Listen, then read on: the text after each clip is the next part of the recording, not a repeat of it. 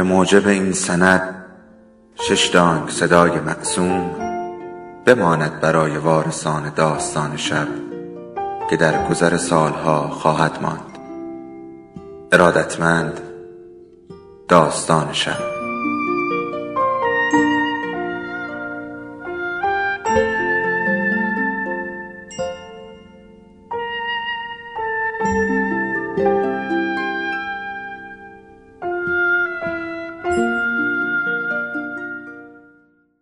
یکی بود یکی نبود من حافظم را از دست دادم و دکتری که اسمش یادم نیست می‌گوید نمیدانی از کجا آمدی و چه می‌کردی؟ من هم یواشکی به باغ پشت پنجره نگاه می‌کنم و در دل میخندم. آخه چه اهمیتی داره؟ چون نمی‌دونیم کجا هم میریم.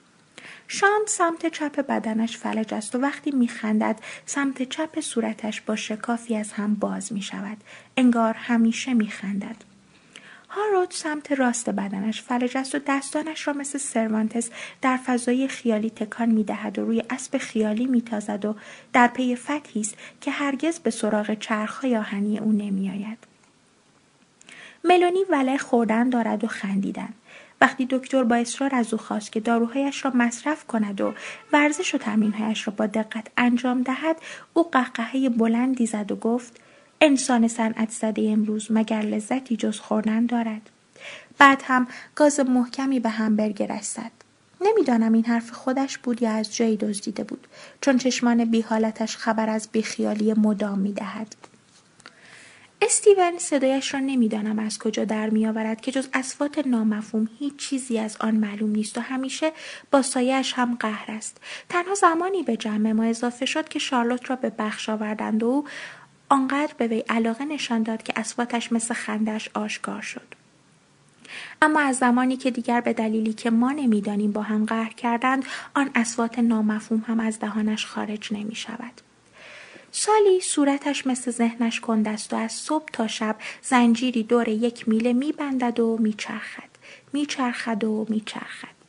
و آخرین نفر سالوادور است که همیشه دیر میآید با غوغا و در دستانش طرحهای نامفهوم است و نوشته های درهم و همواره از نقشه های بزرگی حرف می‌زند که به رویا شبیه است و از اختراعات بزرگ قرن آینده می‌گوید که توسط او کشف خواهد شد. و ما به مسخره به او می‌گوییم دانشمند اما او اهمیتی به شوخی های زشت ما نمی دهد و در پی آگاه کردن جمع است. امروز به خاطر باران شدید پشت پنجره که تنها چشمانداز دنیای خارج است ما را در یک جا جمع کردند و نمی‌دانم چه اتفاق بزرگی خارج از اینجا افتاده که همه در حال جنب و جوشند و هر کس به جهتی میدود و ما را به کلی فراموش کردند برای همین ابتدا با خوشحالی به هم نزدیک شدیم و شروع به صحبت کردیم و کم کم ترس وقوع یک اتفاق ما را پراکند و هر کس از نگاه خیش به پنجره و باغ خالی از آدم خیره شد. شاید چیزی بیابد. سالوادور با فریادی شوقانگیز کره گرد آبی رنگی را نشانمان داد که روی آن پر از خطوط کج و معوج به هم چسبیده یا جدا از هم بود و میانشان آبی آبی هر قسمت به رنگی بود سبز زرد قرمز. رنگ ها ما را جذب کرد و هر کس از سمتی به سوی کره آمد. سالوادور با خورسندی از اینکه ترفندش کارساز شده کره را چرخاند و گفت این زمین است. این کره است که ما در آن زندگی می کنیم زمین در کهکشان راه شیری است. سالی با ذوقی کودکانه کره را چرخاند. چرخاند و چرخاند. خندش صدای سالوادور را خفه کرد. ما دیگر به او زل زده بودیم و این خیرگی عجیبش. وقتی انگشتش را برداشت و کره ایستاد با تعجب به آن خیره شد.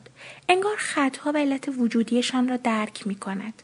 بعد با تفکر دستش را روی شمالی ترین نقطه گذاشت و گفت اینجا کجاست؟ سالوادور شاد از اینکه نظر همه را جلب کرده گفت قطب شمال. آنجا همیشه سرد است و یخبندان سالی با اطمینان گفت چه خوب! من اینجا را می خواهم. شارلوت هم دستش را روی جنوبی ترین نقطه گذاشت. اینجا کجاست؟ قطب جنوب اینجا هم یخبندان است اما به علت تغییرات جوی آب و هوای این دو قطب در حال تغییر است شارلوت موهای برش را پشت سر جمع کرد و با همان اطمینان سالی گفت من هم اینجا را می‌خواهم انگار بازی شروع شده بود که نه کسی قواعد بازیش را می‌دانست و نه هدفش را. اما همه هجوم آوردند. استیون با فریاد کره را چرخاند و همان جایی که ایستاد گفت من همین را می‌خواهم. این قاره آفریقاست. این هم خط کمربندی استوا گرمترین منطقه زمین. ملونی با هرس فریاد زد. اینجا کجاست؟ این که از همه بزرگتر است. این قاره آسیاست. مهم نیست. من هم همین را می‌خواهم. شانت پاهایش را کشید و با استراب برای اینکه از بازی عقب نماند گفت این که گرد است آدم از رویش میافتد. اما من اینجا را می‌خواهم که دور تا دورش خط است. این اروپاست. هاروت هم مثل فاتحی که پیروزی آخر نصیب او شده فریاد زد من هم اینجا را می‌خواهم. اوه هاروت اینجا آمریکاست اینجا؟ من این را می‌خواهم. نه من می‌خواهم. من هم که از معرکه دور افتاده بودم با ناامیدی گفتم پس این قسمت آرام و متروک را هم به من بده. این اقیانوسی است. قوقا بالا گرفت. سالوادور عصبانی فریاد زد. صبر کنید صبر کنید. این که بازی نیست. این کره زمین است. قابل تقسیم هم نیست. من می‌خواهم به شما اما زد و خورد شروع شده بود.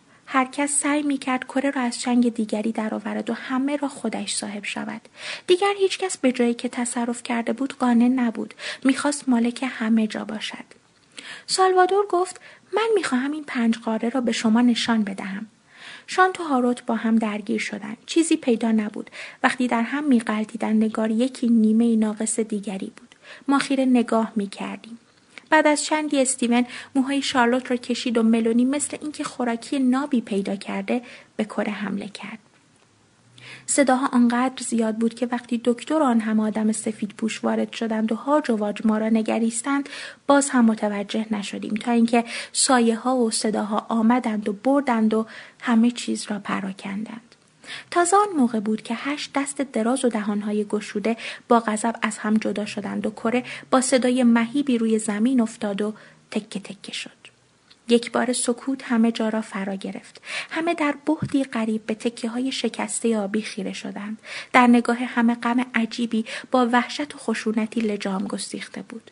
انگار در سر من تبل نوازی چیره دست یک بار شروع به نواختن کرد و با آهنگ آن تمام بدنم رعشه گرفت. بی اختیار بلند بلند دست می زدم و می خندیدم و این ترجیبند را تکرار می کردم.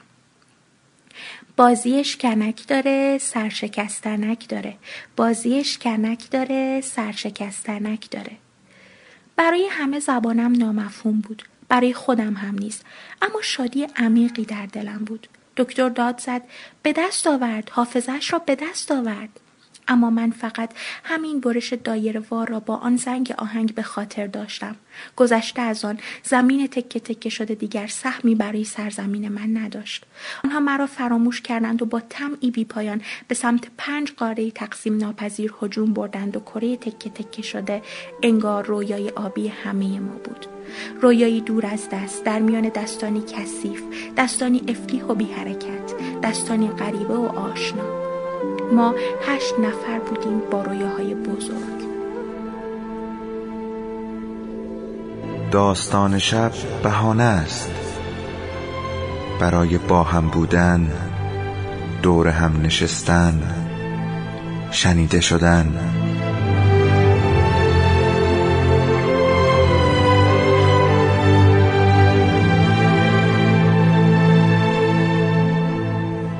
صدای افسانه ها رو میشنوین